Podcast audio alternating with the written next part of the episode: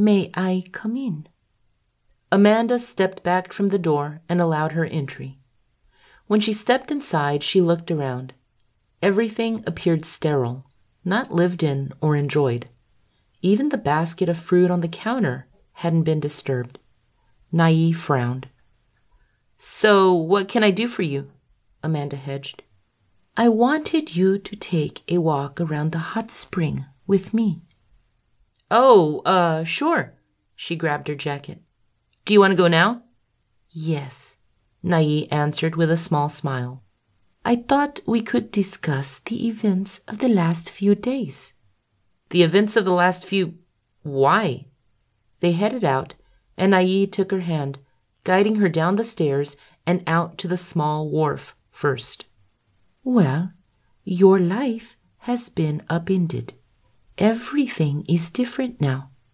She slid her gaze over to Amanda and teased. I'd be surprised if you haven't wondered when you'd turn into a pillar of salt. You mean like Sodom and Gomorrah? So the story is true? More like ashes to ashes, dust to dust. A volcano erupted and killed everyone, Niamh replied. So the story isn't true? Depends on who you ask. Staring out over the ocean, she knew the time was right to explain how all of this would work between them. But she had one more story to tell. Have I told you about Vlad the Impaler? Amanda shook her head, and she continued. Vlad got his name from years of brutality. He was a prisoner of the Turks as a child, forced to carry out the ruler's bidding or face the consequences of his disobedience. He was whipped, from what history tells us, severely.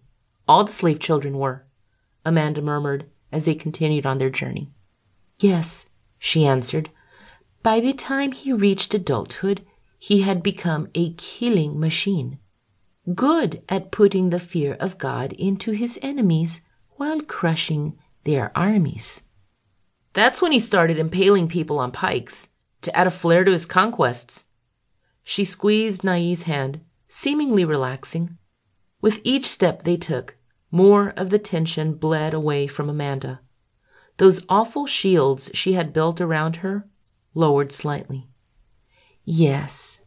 So when he returned home, he was changed, hell bent on protecting his people and his family from the Turks.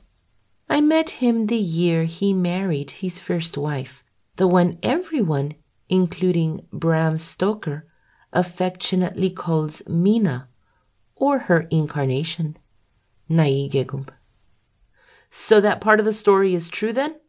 Partially, she answered. Vlad married Mina before the invasion of the Ottomans and Mehmet II. The battle waged for several days and nights. Vlad won, Amanda said, but someone told Mina he died. According to the stories, yes, Niamh agreed. So Vlad raced home to find his wife dead, outside, at the bottom of the tower he'd built to keep her safe. He swore an oath right then and there, from this life to the next, he'd find her again. This is where his immortality and vampirism comes from? Niamh glanced up at her when they stopped along the edges of the hot spring. Supposedly, but there is a deeper meaning there. She removed the scarf from her head before working open the pins holding her sari together. Sometimes we must wait through several lifetimes before we find our soulmate, or for shifters, their bondmate. I waited thousands of years to find mine, and together, Cade and I have waited nearly eighty years to find you.